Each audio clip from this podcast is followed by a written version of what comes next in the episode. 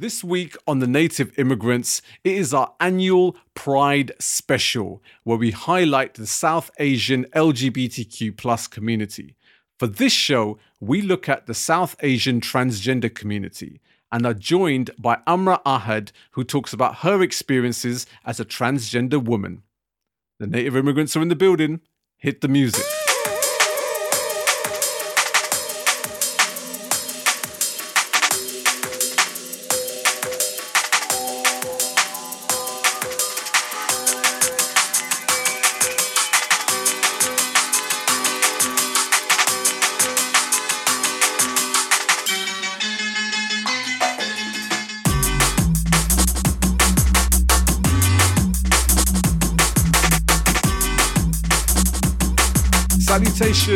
And welcome to a special episode of the Native Immigrants. I'm your host Swami Barakas, and as always, I'm joined by my co-host Jojo underscore B. What's going on, Jojo B? Hello.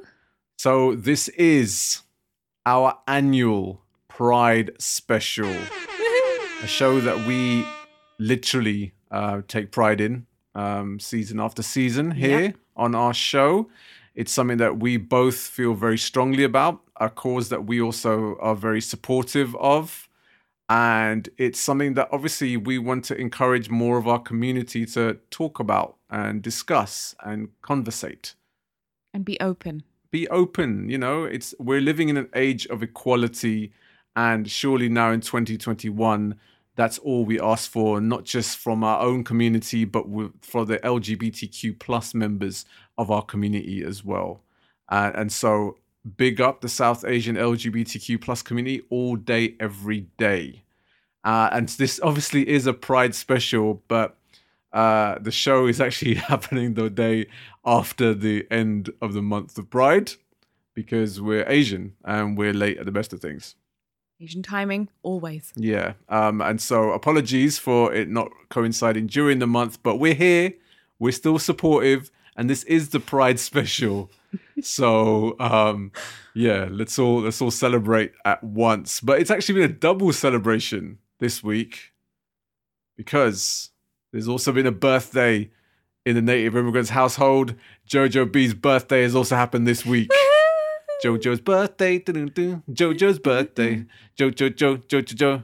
Jojo's birthday. Ooh. See, I had to I had to remix the old uh, Jojo's Kitchen theme tune. I gave Uh, up on JoJo's Kitchen. Yeah. Jojo's Kitchen out of business, isn't it? That's some sad, sad, sad news.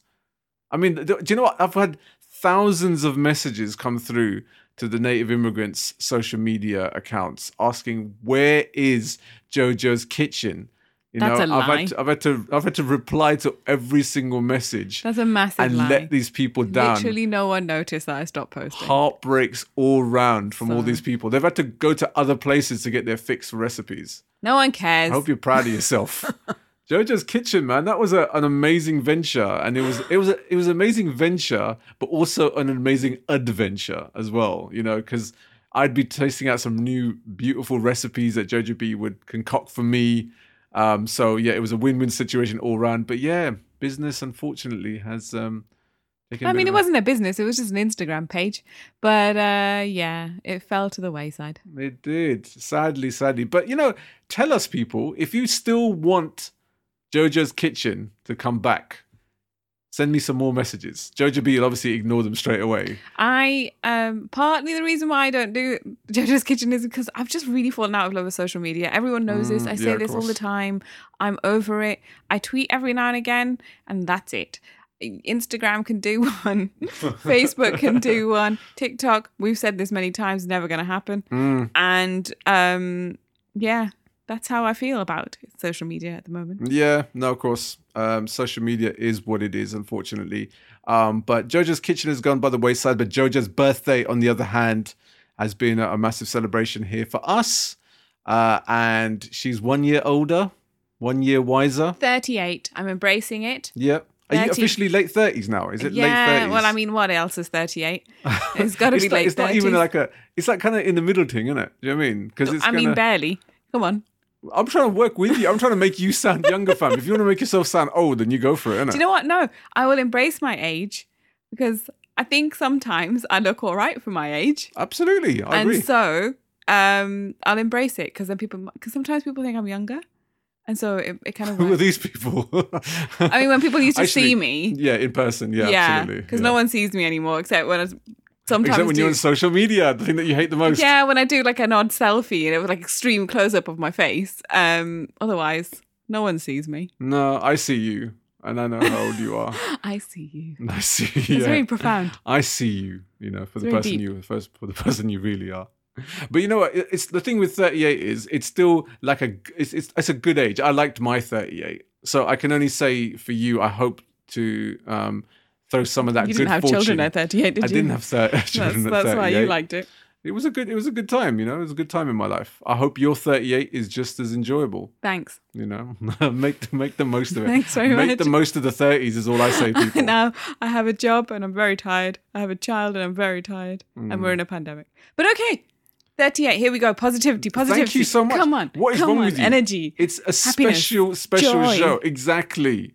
It's I'm punching the air. jo- Jojo B is punching the air. Um, she's she's obviously of age where that might actually like dislocate a hip or something, or get her some like. Dislocate a hip by Yeah, punching the air. You never know at your age, innit? Do you know I mean? Actually, this is really bad. You know, like, usually say women are never supposed to reveal their true age. You that's know. just misogynistic shit, though, that for making women feel bad about getting. I'm not saying old, it. I'm you know, not for saying it. aging. There's nothing wrong with aging women. hundred percent. You know, I mean, is it? We're human beings. We naturally grow old. If you're not aging, you're dead. So enjoy the aging process.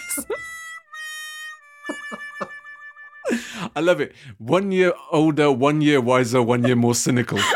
Um, Jojo B in her old age has become a bitter old lady. Um, but yeah, Jojo B's Bitter, yes. Old, yes. Yeah. Lady, yes. I'm okay. Yeah, Yes. yeah. Apart from all that, she's absolutely fine. But Yes. Um, happy birthday to Jojo B. Happy birthday, me. Uh, and you know what you taught Bubs to say? Happy birthday to the ground. happy birthday to the ground, baby. Do you know what I mean? Like he, yeah, he's um, he's learning all kinds of stuff at the moment. Um, some some great, some not so great. I need to stop swearing, obviously, around our flat. Oh my god, he said shit. Yeah, I know. Yeah, so um, yeah, sorry, if mum, if my mum is listening to this show, he didn't learn it from me. He Yeah. uh, 100% I'm learned it just from saying. you. I'm just saying. But anyway. Yeah, he did say that word. We had to quickly say, "Oh, ship, yeah, that's a big uh, sailing boat in the sea," and then try to teach him all about ships.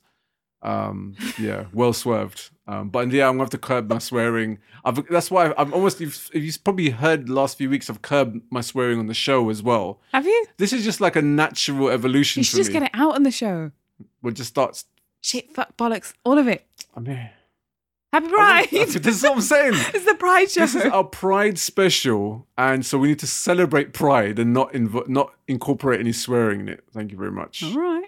You old. This, this is the thing. You become a bitter old lady. You know, this is what bitter old ladies do. They smell of piss and biscuits and just start swearing all the time. Do you know what I mean? Pigs and biscuits. it's a good look. Um. Uh, yeah. So Fucking rude. there you go. This is swearing misogyny, misogyny at work, yeah. Bitter old ladies, yeah. again. You said yourself. You said you're older and bitter. Misogyny. I'm just repeating. I'm allowed to say it. I'm a woman. You can't talk to me about it. So this is our Pride special, four seasons in, and we're still here as allies to the South Asian LGBTQ plus community. But this this year's show, we decided to take a different direction Mhm. in terms of our focus on South Asian pride Yeah. more than anything else, you know, because we've spoken at length in the last few years and we've had interviews uh, with some great prominent LGBTQ plus members of our community. Yeah. Uh, I've talked about some of the protests that were happening in Birmingham uh, a couple of years back Uh-huh. as well.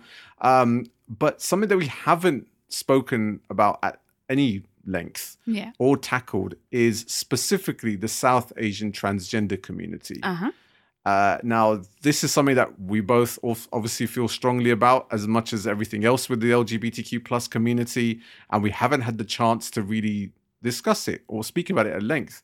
And I think, in a way, it's also to do with our own knowledge about the subject area, with uh, neither of us really having an in-depth knowledge on specifically the transgender community Yeah. Unfortunately, that was very true. you know, and that's not out of ignorance or anything. I guess it's just that we haven't really been around members of that community no, enough for us to to learn more and to you know to really tackle the subject area you know fully and so for this show it was really important for us to to look at this specific subject area um not only discussing it between the two of us but it was really important for us to have someone join us on the show from that community specifically from the south asian transgender community and discuss their experience with us Yeah, because I mean, we can we can say stuff, we can read you some stats or whatever, but we can't give you what a, a real feel of what it's like. yeah Um, and I think that's very important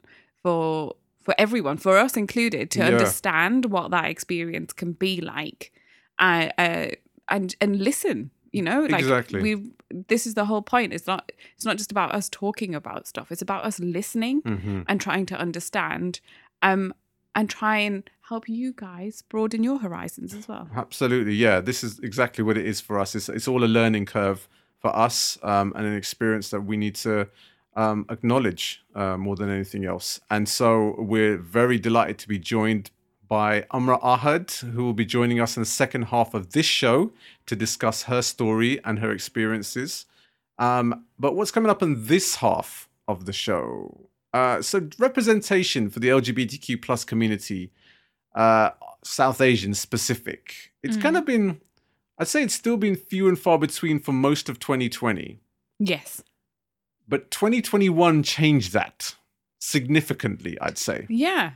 I think 2021 has been, I mean, it's been great for TV in general in terms of representation in general. Yeah. Um, and so it was great to see um, there being LGBTQ plus South Asian representation Yeah. as part of that. yeah. Well, actually, Just to say- show that, that we know we have, we come in all shapes and sizes and and colors and creeds and all that kind of stuff. You know, like there's there's different aspects to us. We're not just one dimensional. Yeah. And I think that's been really lovely to see this year. Yeah, but it's been it's, been it's been really refreshing in a way because two of the real big standout shows as well of the last six months Mm. have featured specifically South Asian LGBTQ plus characters. Yes. I think that's that's been the one real driving force of you know our representation this year has been not just the fact you can just see a, a regular Asian character on on in shows. We see that sporadically all the time, Yeah. but very few South Asian LGBTQ plus characters and ones that are done so well. You know, there's not in any in any sense it's a kind of a kind of character that's just in there for either comic relief or is in there as you know a side character. We're talking about prominent members of the cast in their respective shows. In critically acclaimed shows. Absolutely, And that's the key point there, I think. yes. It's the it's not just like on Hollyoaks or EastEnders. This is it's what I mean. like and with, with there's nothing wrong with those shows in terms of their mass, you know, mainstream. But these are shows where those characters are featured on like on award winning, critically acclaimed, Groundbreaking shows. yeah, and truly beautifully written shows as well. hundred percent. So what are the shows that we're talking about? yeah, yeah. So hurry up and get to the point. What are those two Yeah, shows, bro? Exactly. Well, we've we've spoken at length about one of the recent shows that we both really, really loved. Yeah. Um, we actually spoke about it on our last episode on Muslim representation on television, Mm. and that is We Are Lady Parts Yes. on Channel Four. Uh, and again, if, if you haven't seen it, then don't listen to us. Stop the show right now. Go and listen to it, and then come back and listen to the rest of the show. Watch it, even listen to it. listen to it as well as You watching can listen the show. to it if you want. yeah. Watch it. Yeah. Um, it's it's worth the watch. It's very it's really fun. Yes, indeed. It wasn't really heavy. It wasn't Mhm. like oh you know here come the Asians, here come the Muslims who are going to come and like do bad things. No, it was here are some Muslims having some fun. Yes. Yes. And at in that show, there is a character. We won't. I mean, should we spoil it for everyone? Um, I don't think I don't think it's as much of a spoiler. We're you know because the sh- the context of the show and everything that goes around in it is a whole separate. It's been out for a while. If you haven't watched exactly. it, it's your own fault. Yeah, Um, exactly. There is a there is a character called Aisha Yes, indeed. who is revealed to be into ladies. yes. I was gonna say I was hesitated there because I was gonna say she's a lesbian, but I don't know. She could be bi. Like Ah, there was, true, it was never discussed. Uh, but she was, she had a crush on one of the other characters. Yeah, absolutely. Well, she actually had a relationship with that other character. So it was more than just a crush. Oh yeah, that's a song, isn't it? Uh, no, that's it's just a little crush. Oh yeah, that's it. So this is an actual. This, yeah, this is a full blown relationship Okay, with this other lady, um, and this we're talking about um, um, a hijabbed Muslim lady portrayed as someone who's LGBTQ plus. Yep. I mean, that's a pretty massive thing. And you know what really got me was that yes, she is in a relationship with another woman, Hmm. but that's not her character's main story. That's not Like, the arc. No, Yeah. exactly. Her the, the show is about the band Hmm. and each of the characters within the within the band has their own life going on. Yeah, absolutely. Um and so that's just her life that she's living, but it's not the main kind of purpose of her character. yeah, the whole concept of the show could have could have possibly just revolved around the fact that this is a Muslim girl wearing a hijab, but oh my god, she's lesbian. Yeah, exactly. But it doesn't do that. Yeah, It's just about a, a bunch of girls who are friends who have lives that are very different. yeah, just like you and I. Yeah.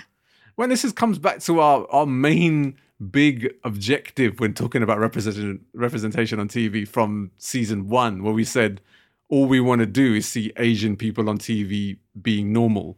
You know, normal Asians on TV being normal. Yeah, exactly. Just living their normal lives. Exactly, without What- it being a th- without it being like an overriding thing or a factor. Exactly. And we're all, like I said, we all come in different shapes and sizes. Here we go. we're not one dimensional. Yeah. We all have our own lives that we lead and we lead them all in very different ways. Yeah, And that's just who we are. Like we're people. yeah, Society is like that. And we are members of society. hundred percent. And I think that is, it's just been really, as you said, refreshing to see. Yeah, absolutely. Um, and yeah, that's that's been a massive look for our community. It's been a massive plus uh, for our community. This show, um, and I encourage everyone to go out and watch it because we clamor for representation. And in this show, we are Lady Parts. We absolutely got it and more. But another show that also came out on Channel 4 earlier this year, which was Channel 4 doing the thing. Honestly, yeah, they have stepped up their game when it comes to dramas and really critically acclaimed uh, dramas as well at the same time. But It's a Sin was one of the big TV wins of this year Mind blowing. uh, for a variety of reasons. Uh, I guess more than anything else, it was again tackling a subject area that doesn't get spoken about enough. No, that whole era. So, It's a Sin, if you don't know the background of it, is set um, in the kind of 80s and 90s AIDS epidemic that was happening in this Yeah. country um, and the way it was handled and the, the people that lived through it, Yeah. you know? And so it kind of highlights how it was handled in the media Yep. and it shows the people, the community that lived through that Yeah. and was scarred by it as course, well Yeah. and the fact that so many people including us watched it i mean we were only kids at the time but you know we both remember it um but the the fact that we just didn't know Yeah, of course. we the didn't gravity. yeah of, we didn't understand we didn't had no idea of the depth of pain and the just the horrific things that happened during that time the way that people were ignored and not believed and Yeah. you know and the attitudes towards I think it's the attitudes more than yeah. anything else, you know? it was horrendous and um it was a real eye opener of a show and I think that's why it hit so many people hard. And then Yeah. also obviously people some people had lived through it. They had lost people, you know, this is people the they thing. loved That's, through it. that's the one good thing about the show is it, you know, it not only um, showcased the the people going through it themselves, but you saw how it affected all the immediate um, circles. You know, the other the people like the immediate families, the friends, Yeah. the you know, it's such a and it was such a massive community, and it spread across so many different people within this tight knit community, specifically with that show yeah. and the the real the the struggles um physically mentally emotionally that people went through and it's it's horrifying honestly um and when you see how they're treated society wise, but also by you know the the government as well. It's um it honestly was heartbreaking um, to say the least. And you know I, I remember the last couple of shows were were really traumatic um, in terms of I don't obviously we don't want to talk about specifically what happens to all the characters in the show. I encourage you also to watch this show as well um, because it was not only eye opening but it's um, really poignant um, and really So- well made, Yeah, so beautifully done. amazingly well made. Um, and we managed to see uh, an Asian character in this. And not just a side character, like one of the main characters. Yeah, one of the main characters in this show is uh, an Asian man Yes, who happens to be gay. Yes. So the the character's called Ash Mukherjee. Ash Mukherjee, uh, played by Nathaniel Curtis as well. Yeah. And yeah, really well portrayed, um, very well acted. And again, his character was was someone that was very prominent within the show, but an important character within the show as well. Uh, because they're all linked amongst each other, I guess, you know, through relationships within the show um, and the tight knit community aspect of of the the specific characters in there. Yeah. And I think when it comes to Ash's character, he's one of the kind of guys that kind of binds everyone together Yes. really well. If I remember rightly, at the time when it came out, there was a lot of thirst for him as well, yeah. And rightly so. Yeah, and and it was and from from both sides of the of the uh, the coin, from men and women. Yeah, well, I Uh, mean, he's a beautiful man, so everyone can can you know appreciate appreciate some beauty. Why Yeah. not? Absolutely. Um, but um, but yeah, it was a great to see. Again, very very refreshing to see uh, because I remember remember the nineties when we we saw um, Ramon Tikaram in uh, This Life. This th- life. Yes. You know, uh, and he played um, you know a member of the LGBTQ plus community in that show um, Yes. all those years back, and that's but that's like what. 25 years ago now But that at the time, see, I was really into this life. I was probably a bit young to be watching it, to be fair. yeah Um, but I did watch it, and it was like at the, I remember at the time, just my mind was blown Mm, that there was a gay Asian character in a show, yeah and I was like, "Does this happen?" Yeah Because you know, is this allowed that- to happen Well, at that time, we were so sheltered from it. yeah it's true and or I was so sheltered from it, and and I mean, I lived in Newcastle, I was away from the Asian community in general, anyway. But from what I knew, people didn't really talk about that stuff. Yeah, of. And um, and then I saw him on TV, and it was like, wow, yeah, there is a whole world out there that I don't know. That's when I Yeah. realized, like, there's a world out there that goes on Yeah, where things happen and nobody talks about them. Exactly. and I now like it it doesn't really like hit obviously you don't know at the time that this is what's going on. You're just kind of like oh look there's other stuff happening in the world. Yeah, but when you think about it now like the significance of that is it's pretty massive. No, and, and for it to have hap- to been on TV in the 90s I think is is pretty big. No, of course, because this was. I mean, that that show came out before shows like you know Queer as Folk, um, and Yeah. these kind of shows. So this is this was just a, a regular show, you know, set around again a community of friends. Um, but there wasn't, I guess, a lot of shows with too many characters from the LGBTQ plus community anyway. Yeah. you know what I mean? And generally across the, the spate of television as a whole. yeah Um, so to have one in that period of time, and for that to be a South Asian character as well, I mean that's a that's a huge that's a huge huge thing. yeah Um, and I guess it gets, we took it for granted at the time, but because we haven't seen anything like that for a long time since, yeah that you know it the the need for it and uh, you know the the desire for to see more stuff like that becomes that much more apparent. yeah And so shows like It's a Sin and We Are Lady Parts, which are amazing to see now, obviously, but you know, we're they're long overdue as well because we should be having so many more shows like this. yeah You know, not just showcasing members of our community, but specifically, you know, members of the LGBTQ plus community within our own communities. Um, because they play such a prominent role um, across all our communities. So when, like you said, when we say representation of the South Asian community, we mean everyone yeah, in the South Asian community. yes, You know, again, the different colors Oh, and greens and shapes and sizes, because we are not one dimensional. Yeah. We come in all forms and all flavors. And so we need to have that all shown Yeah, totally. for people to realize that we are not just a homogenous mass, Yeah, that we have individual identities. yeah. And I think there's a long way to go for that to happen. No, of course, of course. But it's getting there. It's Yeah, getting better. yeah, getting if getting further and further away from the negative stereotypes is uh, something that we've always tried to push and promote um, for on this show. And in those two shows, which we have obviously spoken about in the past, but here for our Pride special, I think deserve an honourable mention when it, when it comes to representation for our communities on television. So if you haven't seen them, please, I encourage you all to go into what what's the channel four thing called? All four. All four, that's the one. Uh, all four, you can stream both of them now currently uh, and check them both out because they're two fantastic shows. Yes, they are. Thank you, Jojo um, before we go into our second half, we want to shout out to our friends, the You Don't Love Me boys, our guests from last season's Pride special, Mhm. uh, who joined us for an amazing interview talking about their life as a married couple uh, and talking about everything from culture to upbringings to racial discrimination um, and what life is like for a South Asian LGBTQ plus couple.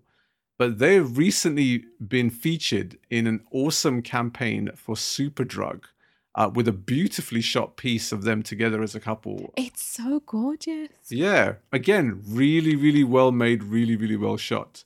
Um, a little bit jealous. I wish someone would make us a bit like a video like that. I'd, uh, yeah, well, they need to. Um, there'd have to be some CGI to make to us pretend look. to be in love. We have to- can you CGI love?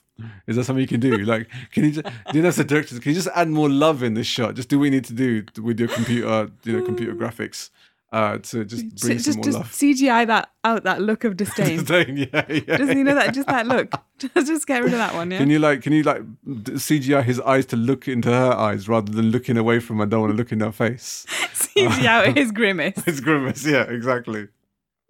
If you can, if you can CGI out his lips saying "I don't want to be here," to say, to, to change that to like, you know, I really want you. Um, I mean, yeah, some some things are beyond the magic of of computer graphics.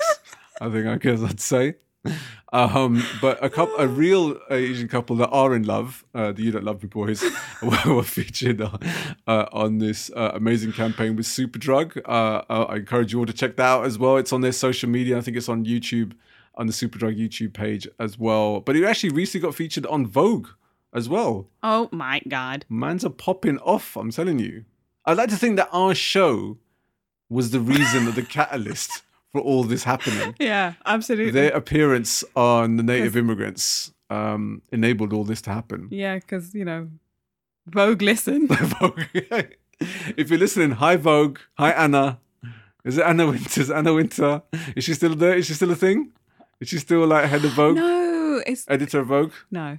I don't know. No, I think she isn't. I don't know. I don't read Vogue. I have no idea. I know. I'm not a Nothing- nothing fashionista. to judge of here. I mean, if you, if you did, if you were a Vogue reader, there'd be a lot more love in our video. Oh, um, it's it's all good. Um, you can read, um, I don't know, Asiana or something, Asian Are they Bride. still published? Asian, I don't know, Asiana, Asiana, Asian Bride. Are there still are those two things still a thing as well? So I hope so. Because you know what? We don't have enough. exactly, We exactly. don't have enough of that stuff. God forbid they take So- away our magazines as well. um, so yeah, shout out to all my Asiana crew um, from back in the day. Hope you guys are still in work. Oh my God, the naughties are a great time. Naughties were an amazing time. Um, but enough about the past. It's all about the present and the future.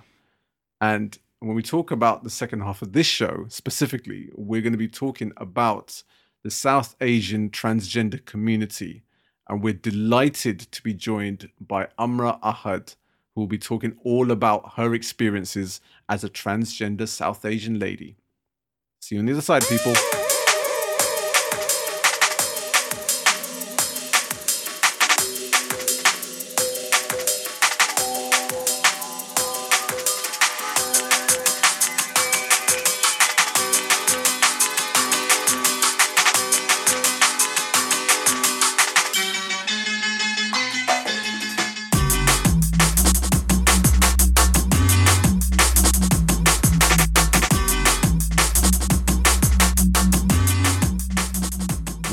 Back to the second half of the Native Immigrants. I'm Swami Barakas, And I'm Jojo B. and you are listening to our annual Pride Special.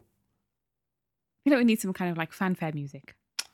Uh, yeah, I can always add in some party poppers Woohoo! and some uh, dun, dun, dun, dun, dun, dun, dun, dun. UK Pride. Dun, dun, dun, dun, dun, dun, dun. Um, yeah, but seriously, it's Pride. It's about the LGBTQ plus community. It's a community that we feel very strongly about. We are allies. We support you wholeheartedly. But as mentioned in the first half of the show, an area within that community that we haven't really discussed before and really deserve to be highlighted as a whole show, specifically this one, Mm. is the South Asian transgender community. Yep. And uh, as we said, it's probably our own fault in terms of not having enough knowledge of the community, knowing people obviously within the community itself. Mhm. Um, and, you know, that kind of level of ignorance has kind of stopped us from, I guess, tackling it at length more than anything else. And so I guess for us, this is more an educational exercise Yeah. um, for us and also for our listeners to enable them to have a much more of a better understanding of the transgender community as a whole. Um, Yeah, I think we've kind of been learning, and I think the whole world has been learning to use pronouns correctly and be more sensitive to that, yes. um, and understanding just the way that we use our language so we don't offend. Mhm. Um, and I think as people have become more conscious of that, they've started to do, and I, it's very, you know, certainly with us as well, that we've started to do more um, research and try to increase our understanding Yeah. of the the transgender and non-binary communities as well. Yeah. So um yeah, this I think this process of researching this show and talking to Amra has really been very eye-opening for us. Yeah, no, definitely. Uh, but you know, when trying to do a bit more research, um, specifically on this subject area, again, I'm surprised to see that there's really not a lot out there in terms of, I guess, you know, articles about the transgender community is one thing. It's it's um you know en masse, but when we're talking about the South Asian transgender community, Are you that surprised though?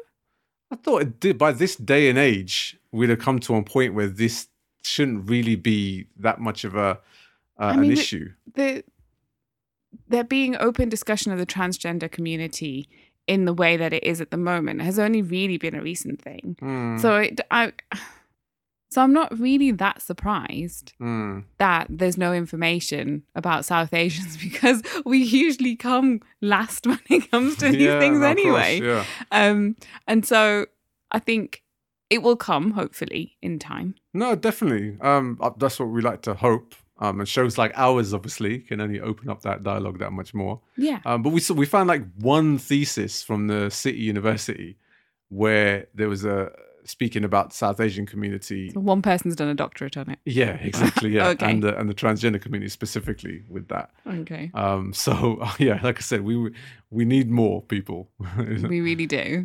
Um, although we haven't been able to find any stats and things about the South Asian transgender community specifically, Mm, there are some uh, about the transgender community as a whole. yeah, And so, no doubt, this information and these stats will apply just as much to South Asians as to anybody else. yeah.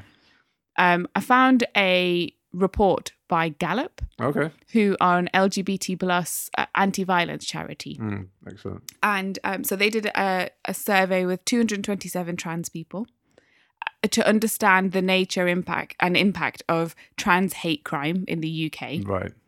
Um, it's it's really quite shocking. It's like it's really Mm, my heart sank when I was reading these. Um, four out of five, so eighty percent yeah. of transgender people in the UK experienced a form of trans hate crime in the last twelve months. Oh wow. So the report found that half of trans people experienced a transphobic attack in the street in the past twelve months. Jeez. Seventy percent of trans people said that their their transphobia had been detrimental to their mental health in the past year, and almost half have self harmed as a result, Oh my god. and more than half had contemplated suicide. I mean, that's that's horrifying. Um, In October 2020, the Home Office figures showed that police investigate seven transphobic offences every single day in the UK.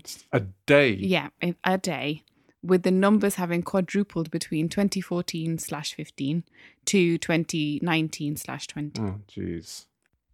One in seven trans people who experienced a transphobic attack, whether that was physical or verbal, sexual or online, any of those kind of um, attacks, only one in seven reported it to the police. Oh, really? Yeah, and that's because they th- 70% said that they this was because they felt that the police couldn't help them. Oh, A third thought that the police or expected the police to be transphobic. hmm. Yeah. And another third said that they experienced too many transphobic incidents to be able to report them all. That's sad. Imagine that, that uh, you get so much abuse, so much hate that you just think, oh, I don't know which one to pick. Yeah. You know, which one do I report? How do I, how many do I report? Yeah, it's yeah, it's That's horrendous. So this this stat this next one in particular really shocked me and really it made me realize that there's no safe space. Mm. A quarter of trans people have suffered transphobia in their home, and a third have suffered it at work. Mm. And that wasn't the only; those weren't only the kind of normal safe spaces. Yeah, yeah, yeah. where they had experienced abuse. They'd a third reported that they'd received transphobic abuse from someone else in the LGBT plus community. Really? So within their own community? Yeah. Oh my days. And we've spoken about this before, abuse within the community, within within the LGBTQ plus community at large, Yeah. there is racism and we've covered that Yeah. before. Definitely. So now there is also an you know, a section that is anti-transgender. So LGBTQ plus members that are anti-transgender. Yeah, anti the T. I mean, uh, it's just ludicrous, and it just it bewilders me to another level. I'm sorry. I, I mean, all of those stats are shocking. Yeah. And when I was doing the reading, it was just horrifying. And then when I think about how actually, if you have that layer of race on there as well, so for South Asians, that stat about receiving abuse within your own home, Hmm. I can imagine Of it's course. way higher A hundred percent. if you are a person of color, Yes. Um, whether you're South Asian or black. I can just imagine that it's much higher Yeah. in a in an ethnic household. I mean, you're, you're probably talking about like close to a hundred percent when we talk about there. There must be elements within everyone's households, Yeah. like the, whether even if it's not the immediate family, it'd be people within their circles, within their extended families. I mean, I think you could probably because it's it, that. So that stat was a quarter of trans people had reported transphobia within their own home. yeah, So I can imagine you could at least double that Uh, yeah, for South more, Asians. triple. Probably. I mean, this is just our speculation, but we, we know what our communities like. Yeah, exactly. We know how narrow minded they are and how discriminatory. For yeah, sure. exactly. The way that we kind of carry prejudice within our community. Yeah. So over minuscule things, and and so this is this. a- a yeah, when someone's identity doesn't conform to the way that you want them to, exactly. I think the the likelihood of there being transphobia within your home, within your family circle, your friends circle, your community, on the street, all these stats that we have here about the com- the transgender community in general, you can increase them Yeah, massively. yeah. I would I would speculate, um, and I I just I can't I can't imagine what it must be like to live like that to to to live with that fear to be scared to be who you are. Exactly. Yeah. It's Uh, yeah, it's horrifying. It is it is horrifying. And I guess um, you know, for, for us, you know, just as um members of the South Asian community, you know, we we see and we hear about discrimination and prejudice and Mhm. you know, from for just the color of our skin. Um now if you add on the added element of of being LGBTQ plus um, and then even more specifically to that, the transgender community, you're talking about three different layers of prejudice and discrimination, and the toll that that must take on an Mm. individual. Yeah. You know, emotionally, you know, mental health. It's honestly, it's it legitimately horrifying because we're still not there yet.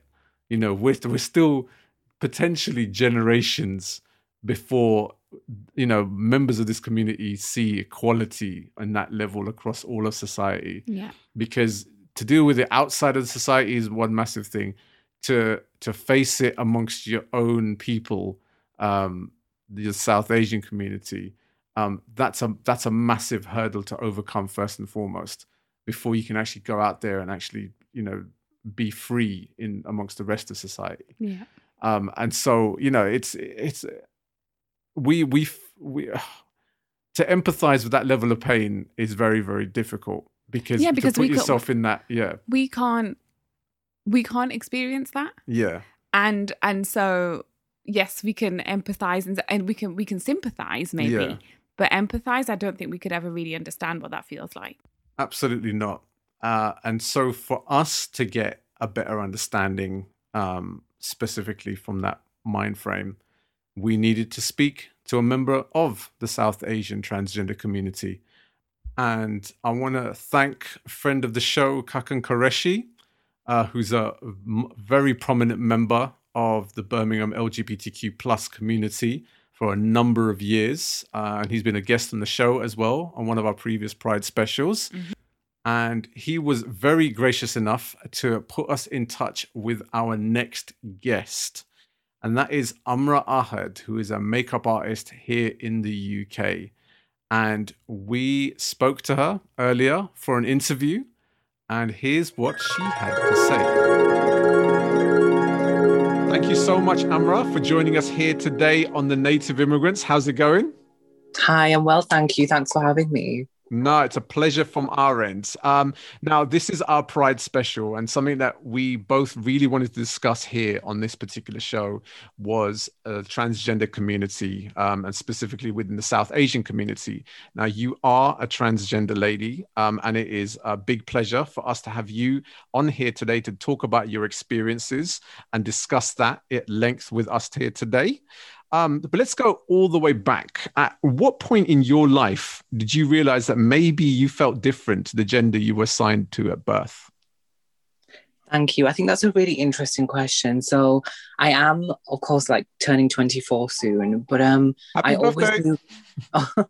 no, it's in it's in August, end of August. Thank oh, you, I'm though. August as well. Big up. Is it, are you a Leo? No, I'm a Virgo. Ah, damn it. Okay. Just, just, you just veered off course there. Leos are the best, obviously, but still. yeah, that's fine. Yeah. Um, so, but in regards to like when I was growing up, you know, I was always um a very effeminate boy, but um I couldn't kind of like wrap my head around um you know why I was different to like the other boys. But it wasn't until I kind of reached an age where I was kind of differentiating between um my gender expression and my kind of like you know the gender that that I kind of truly felt inside. So I wouldn't say until maybe like around like 14, 15 when I started to realize there was like something off like about my body and the way it was developing because it was developing as a man when of course I never felt like a man inside. Hmm. So um I think I kind of it, it was something that was gradual because it wasn't until I hit puberty where my body started like causing me a lot of discomfort. And of course I didn't know what the terminology or anything what the terminology was for that, for the discomfort that I was feeling, until of course I spoke to my doctor, and my doctor was like, you know, I think you're transgender because you have all of, um, you know, I don't know what to call it, symptoms, should I say, of struggling with gender dysphoria, which is of course a medical condition, Yeah. um, where an individual feels like their body is developing in a way that they basically don't. You know, I relate to that. So it was causing me huge discomfort. But I was, I would always say when I was growing up, I was always a very feminine, um, a very feminine boy. Hmm. So yeah. So you said you went to talk to your doctor. Did you talk Mm. to anyone else close to you, like a family member or any friends or anything about it at the time? Yeah, I did. Yeah. So it took me a lot of kind of like courage, should I say, to actually, you know, open up and talk about it because I think these things are not spoken about in our communities. And I think I had to really kind of wrap my head around how I'm going to kind of navigate talking about such a sensitive topic that, you know, nobody in the family is, you know, struggling with the same issues that I was. So it took me a lot of like, a lot of years. I didn't come out until I was like 18. Okay. Okay. Yeah. So I came out when I was 18 and I told my mother and I was like, you know, this is the case. And I didn't verbally say it actually. You know, I told her, um, I kind of sent her a long message.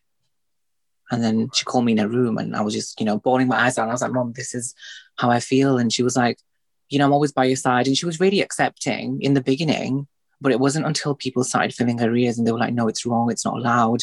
Mm-hmm. Um, and it kind of started from there where religion was always used as a weapon against me.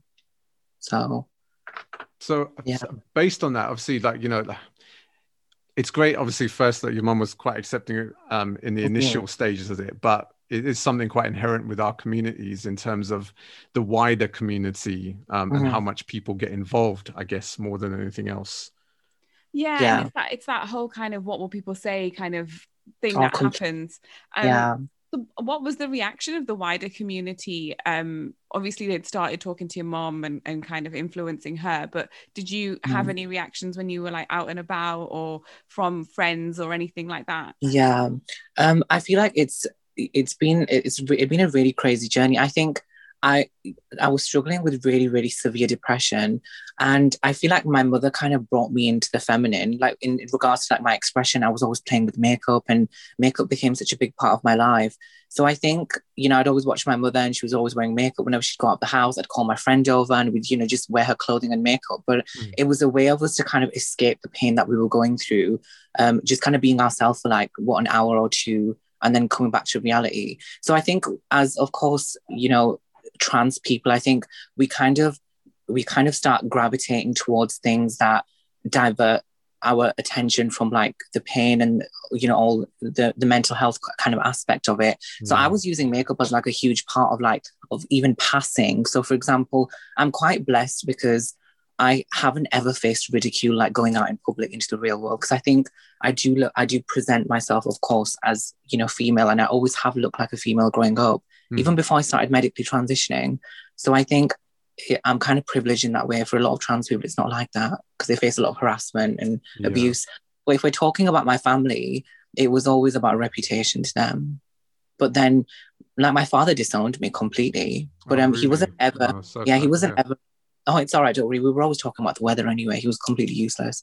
But um, he he was kind of like, um, you know, I remember when I was in university and he was like, he called me and he was like, oh, I've heard you like this and you do this. And, you know, I kind of like tried to cover it, but I couldn't because like he was sending me pictures of myself with makeup on. Oh, really? So I was like, yeah, that's, it's, I was like, it's just the way it is. And he, he didn't understand it. And I completely, I can understand that, you know, he's not from here and, you know, it's kind of, it's very they just can't fathom it. And i just i understand that he doesn't get it but i think he never made an effort in the first place. He was just kind of cut me off. He was like stop wearing women's skinny jeans or i'm going to stop talking to you. So i was like okay that's fine. So he gave me like two days and he stopped talking to me. I was like give me a week at least. I mean two days is nothing. Yeah yeah, it was. It's been really crazy. my mother's like really supportive. She's amazing. Like I, I moved out for two years because things were really bad, but then I moved back in with my mother because she was quite sick. So I'm back in. I'm back with my mother now. Yeah. Yeah. No, it's, it's yeah. Um, hopefully, fingers crossed, your mum's okay now. Um, going forward. Um, yeah. It is interesting what you say there about your father because, like, the Asian subcontinent has always had a long history with the third gender community there, um, which are mm-hmm. a hugely prevalent community across the whole of the subcontinent. Um, so I w- we've always felt that surely our community should have a better understanding of the transgender community because there's been a long line of history alongside that community. Um, so, yeah. in your opinion, shouldn't should our communities, the South Asian community, have a better understanding? And and if they're not, why is that not so? Mm-hmm. Oh no, completely, hundred percent. I think, you know, I it's really crazy because I think the the views that our community have of the trans community, I think it's always it's a comedy.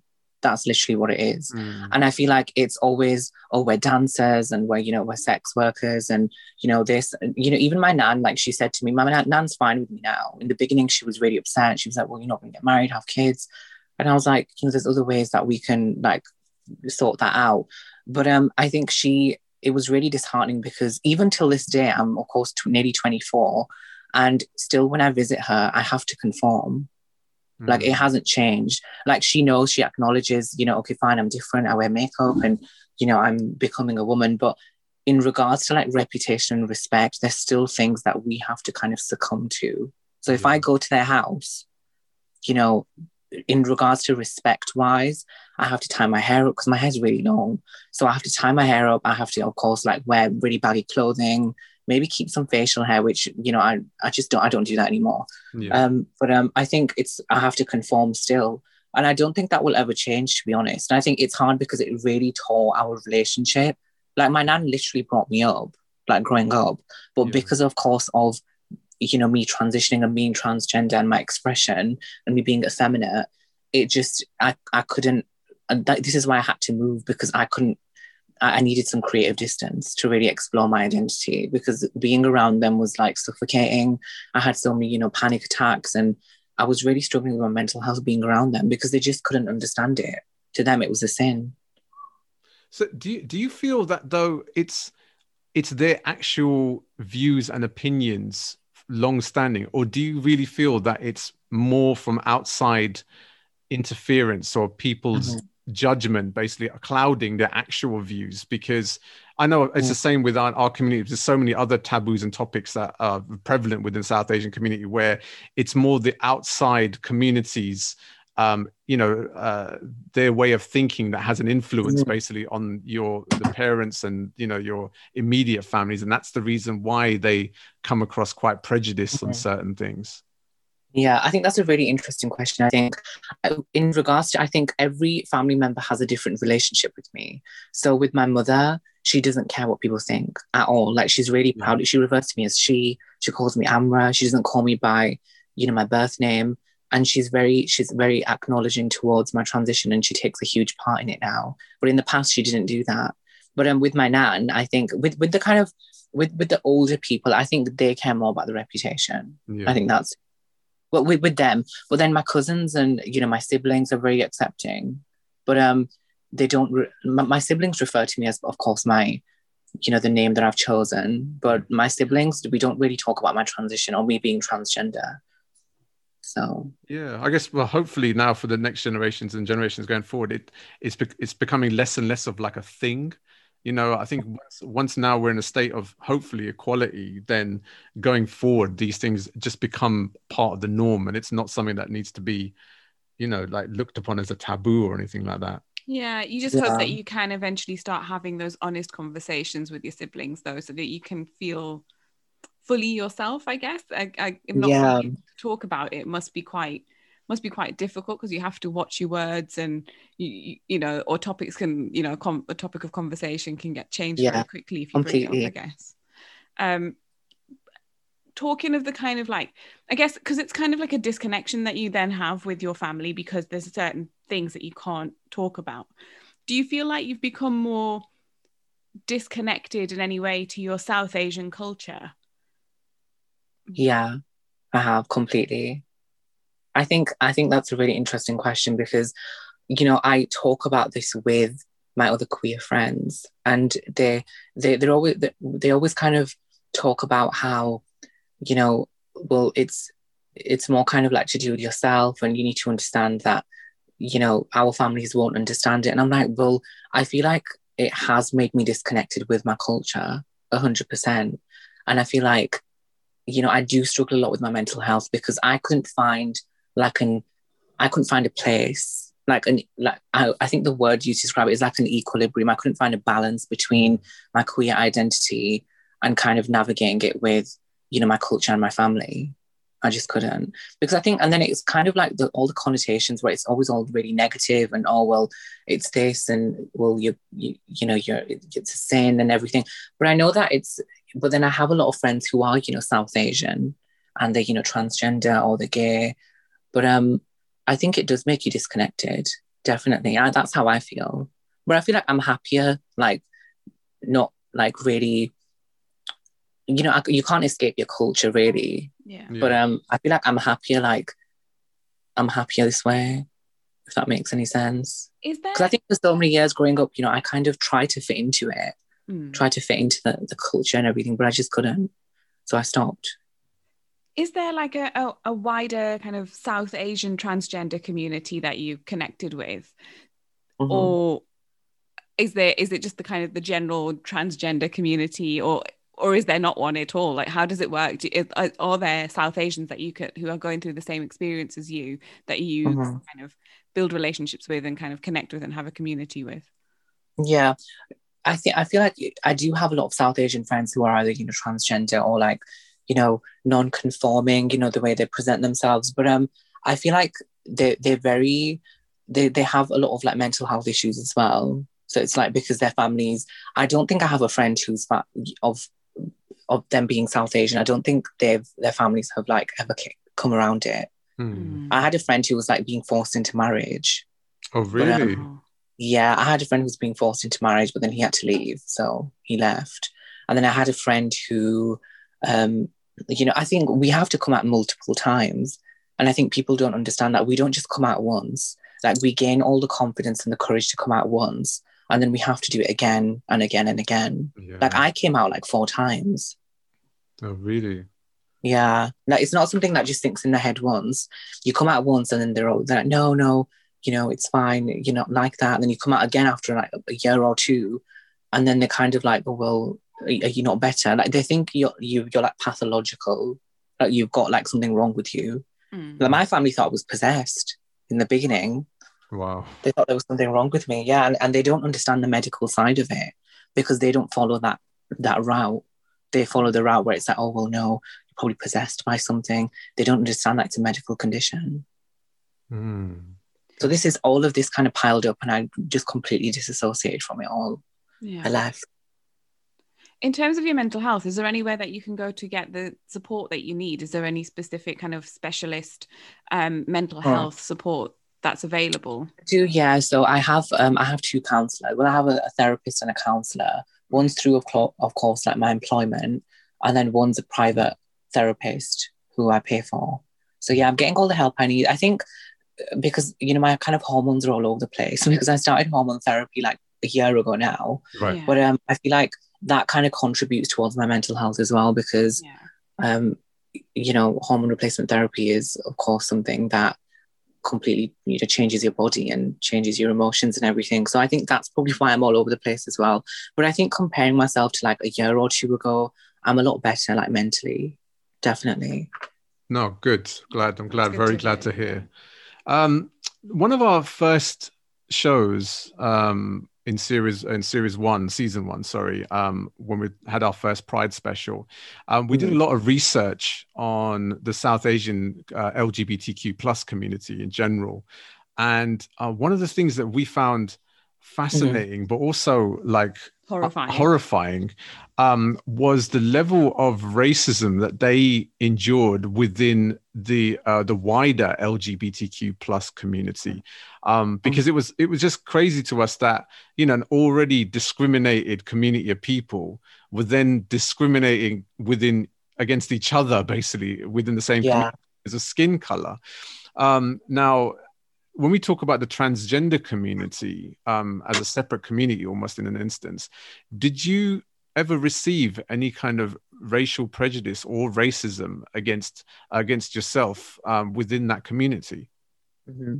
I feel like this is a really interesting question. I was reading it when you sent me it as well. Um, no, so me personally, I've never faced any kind of racial prejudice. Okay, that's good. but I know people who have. Mm. But um, and that's when attending pride events or attending events where you know they're probably the only brown person there and they do face they, they do face racial prejudice yeah but it's always indirect it's not yeah. kind of like prejudice but um and i think talking about like you know issues relating to well you know racial prejudice i think uh, you know i stopped attending pride events because i felt like you know i felt like they, they're very whitewashed hmm. like they're not i whenever i would attend pride events it's like i couldn't ever find any brown people there it was really crazy. So I stopped attending them. But I feel like it's even, it's crazy because the brown queer community, like I don't even relate with them. Because it's like, I remember when I used to be a youth worker in the past. Right. then of course I stopped my career with like youth work. But I did used to attend, you know, events and conferences where, you know, there, there was a lot of, you know, brown, you know, queer people.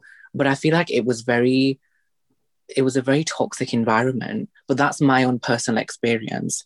Um, because I feel like, you know, I had friends who were, you know, you know, transgender. And uh, this is a really interesting point as well. I had a lot of friends who were, you know, transgender, uh, or they were like, you know, like gender non-conforming, but they were always kind of like sucking me and I felt like they were sucking me into this world where, you know, I didn't feel like it was right.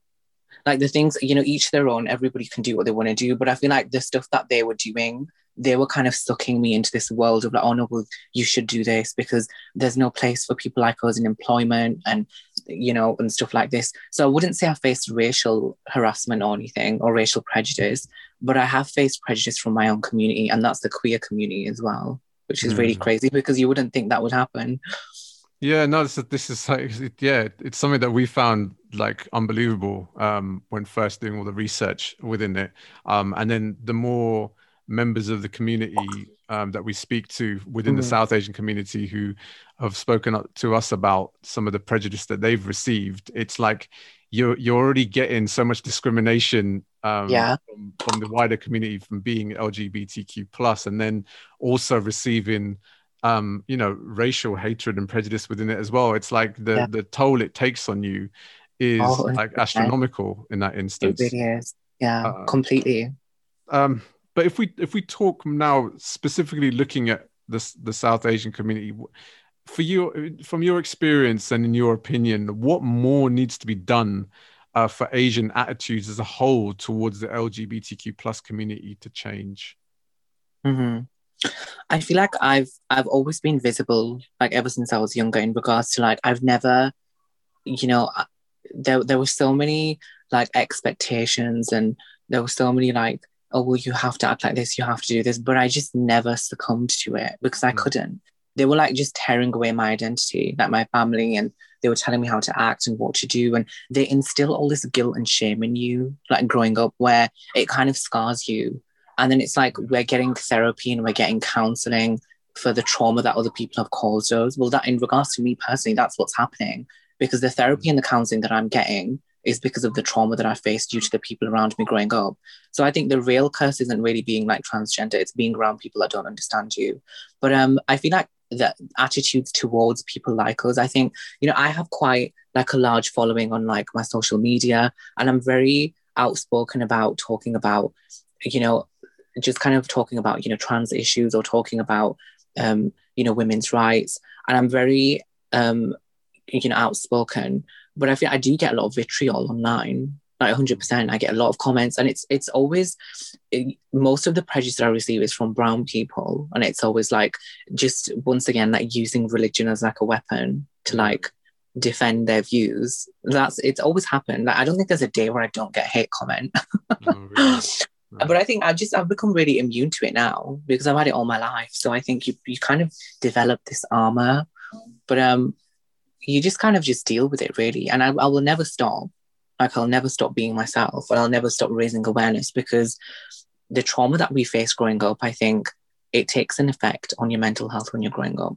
Yeah. I'm 23 and you know, I don't think that guilt and shame, like I still feel like that. Like I still feel guilty and shameful sometimes. And I don't really admit that because I don't like talking about when I'm vulnerable. But um I feel like for educational purposes, I think people should understand that their views can actually be very damaging towards people that are LGBT, definitely.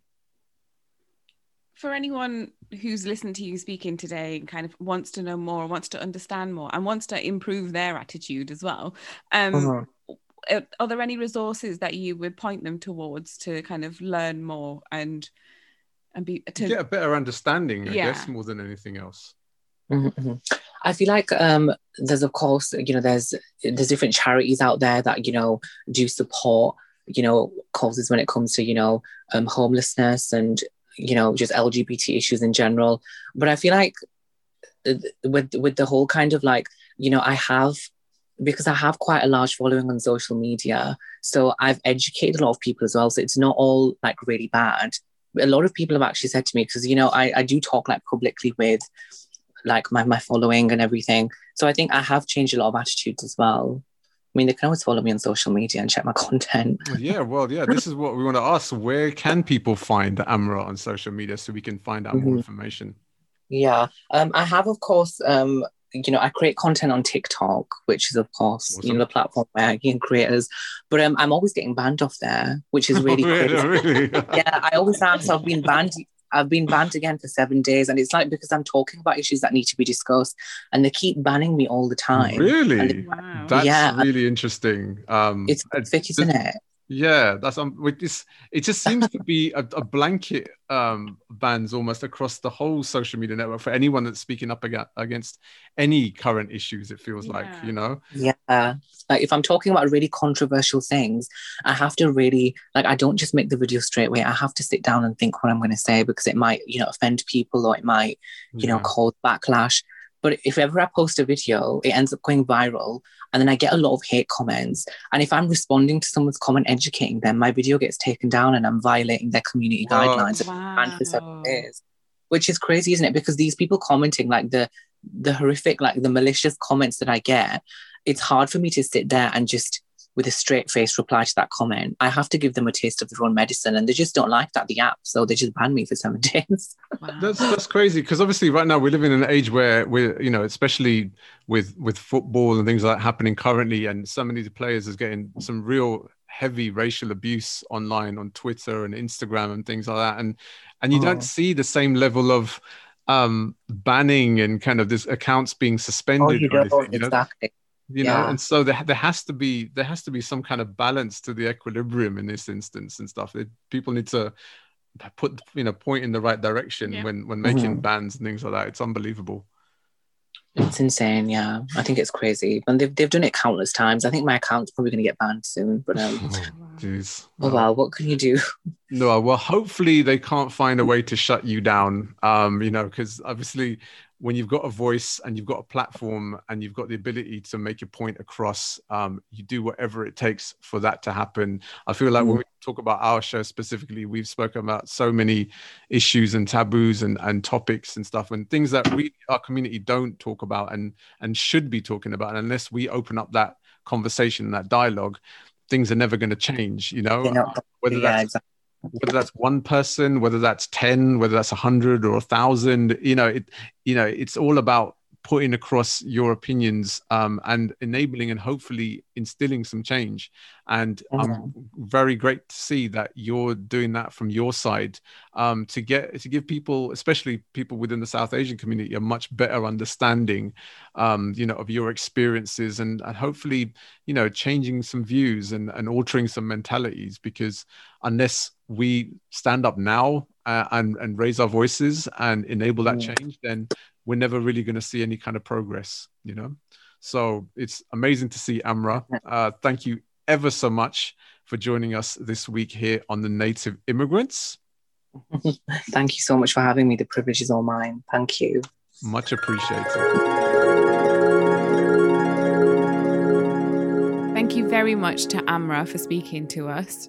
She was so honest and so open with us and we really appreciated kind of just learning about more about her experience and what it's been like to go through that whole journey. Yeah. Um it was really eye-opening. I found it so fascinating to hear and just can't thank her enough for being so open with us. No absolutely. Um and you know in you know she said she's going to turn 24 this year but in her short life so far to have endured so much and yeah. to have been through so much and overcome so much as well at the same time.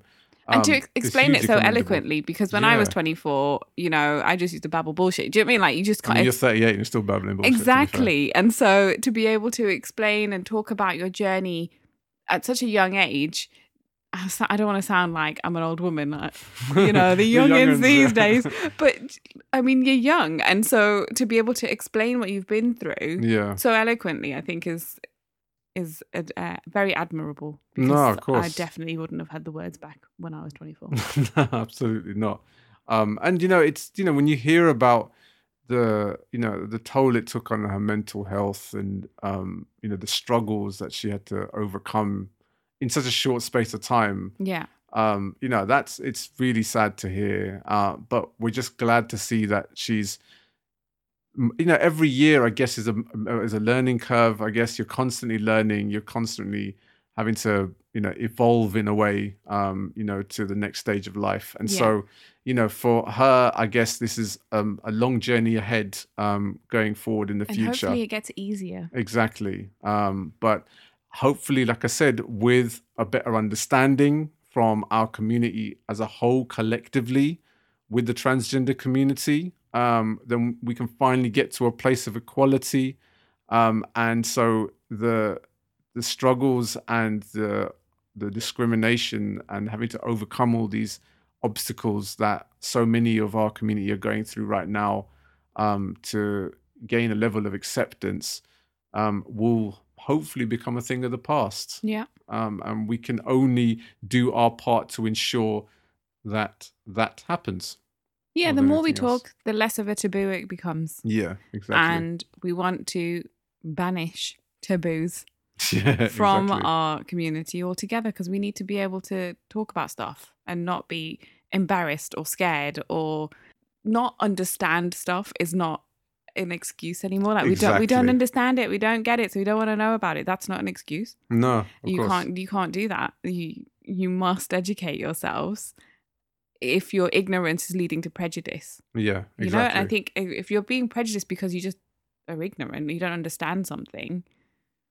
I mean, you shouldn't be prejudiced anyway. But if the prejudice comes from ignorance, Yeah. you've done literally done no research, no try, not even tried to understand what's going on, then you really wa- you should be ashamed of yourselves, and you exactly. should go and educate our, yourselves. our cultures are like from the outside looking in are complex at like the best and the worst of times. And there's a lot of understanding and there's a lot to comprehend between each other's cultures. And we've had to learn like wanting to learn about each of our individual cultures. And so how is this any different in, a, in a way you know it's exactly the same thing and it's just like i said it's i exactly what you say it's ignorance and the refusal to want to learn about it and then shun it away and th- you know throw it under the carpet as a way of not having to, to deal with it or tackle with it Yeah. um, and that's what exactly what we're trying to get away from here on this show um, thank you so much to Amra. You can follow her and all her social media, specifically on TikTok and Instagram, uh, where you'll see loads of makeup tutorials uh, on there, which she's amassed a really big following on. Um, so yeah, make sure you follow all her movements on there. And also, as something that she talked about when when talking about the support networks um, for members of the transgender community, we encourage anyone that wants to learn more or is potentially going through something quite similar to her to uh, follow the Naz and Matt Foundation, who have They do been such great work. absolutely for a number of years um, and continue to be at the forefront of of helping people go through a lot within that community. Um, also, the Safra Project Clinic with a Q, Wise Thoughts. There's a number of support networks and support groups um, that will um, help people, support people, and also educate people. And I guess that's something that we want to push more than anything else. It's trying to educate our communities um, and and get them to to learn more uh, more than anything else. Yeah. Um, so I encourage you all to educate yourselves, yes. like we have done on this episode, our Pride special, which has been another successful Pride show. When you say, Judge B! Um, can we just say that we have got in there in time to tell you yes, that UK Black Pride is happening uh, this weekend. yes, So from Friday the Second second of of July. July, Yeah. trying to remember the dates. Second of July to Sunday the fourth. yep, It's UK Black Pride. It's online. It's streaming, um, and you can just go out and find the events that you want to take part in. Yes, indeed. Uh, we're still obviously in a time where we can't have mass events in public. Well, if you watch the football, Woohoo! you'd think otherwise. Come on, England. But uh, for everyone else, yeah. um, it's all online still. it's all online still. Yeah, exactly. But you know the good thing about that is, is you can have a good time, but you can use your own toilet that's nice and clean. Always a bonus. It is always, always a a bonus. plus. We've been to plenty of festivals and I've seen plen- plenty of festival toilet. And um, it's one thing Oh, I do God. not miss from all my times uh, the good thing with that, like performing at these events, is you don't have to mingle with the rest of the crowds. Uh, The You artist lose are much nicer. Exactly, uh, which has been a, a great thing. Which is something I learned when I went to T in the Park. Yes, indeed. Uh, yeah. God forbid we had to mingle with the folk. Um, but you know, like I said, the, the world is missing live events. It's missing festivals. It's missing, you know, congregating en masse because of everything that's happening. So hopefully, by our next Pride special, 2022, Please. you know, please, if we still have a show by that point, um, then we'd love to see um, a South Asian Pride Festival. It's something that we've been speaking about uh, between ourselves. I'd love to see a, a festival or a Mela at, en masse with members of our community. Um, and so let's magic it in the air and put the universe out there to enable this to happen. Well, actually, now that you mention it, Mm. there is something supposed to be happening in September. Oh, really? Middlesex Pride. Mid- Middlesex Pride. Yeah, covering like Ealing. Our local ends. yeah, Hounslow, all those West London kind of boroughs. Um, yeah, West London. Uh, it's the director of it is Sharan Dhaliwal from Burnt Roti. Yes. Nice. Uh, she realised that there hadn't been much going on Mm. um, in terms of, as it says here, uh, that I'm reading, queer events in the in the Middlesex area. Yep. And so she wanted to do something that would help people within the LGBTQ plus community feel more comfortable celebrating themselves in their local areas Yeah. in West London. That's amazing to hear. Um, there's not much information on it at the moment. So Okay. as we get more information, maybe nearer the time, Yeah, we yeah. can let you know. But at the moment, penciled in for September 2021. Nice. Well, there you go. I put it out the universe, and the second later, it happened. So I tell you what, man, miracles can happen. Um, well, yeah, look out for more details on Middlesex Pride as and when we go forward. But from this year's Pride special, it's been an absolute pleasure. Let's all work as a collective community to ensure equality all round going forward. Yes. So from me, Swami Barakas, And me, Jojo B. we'll see you all in two weeks' time, people. Peace.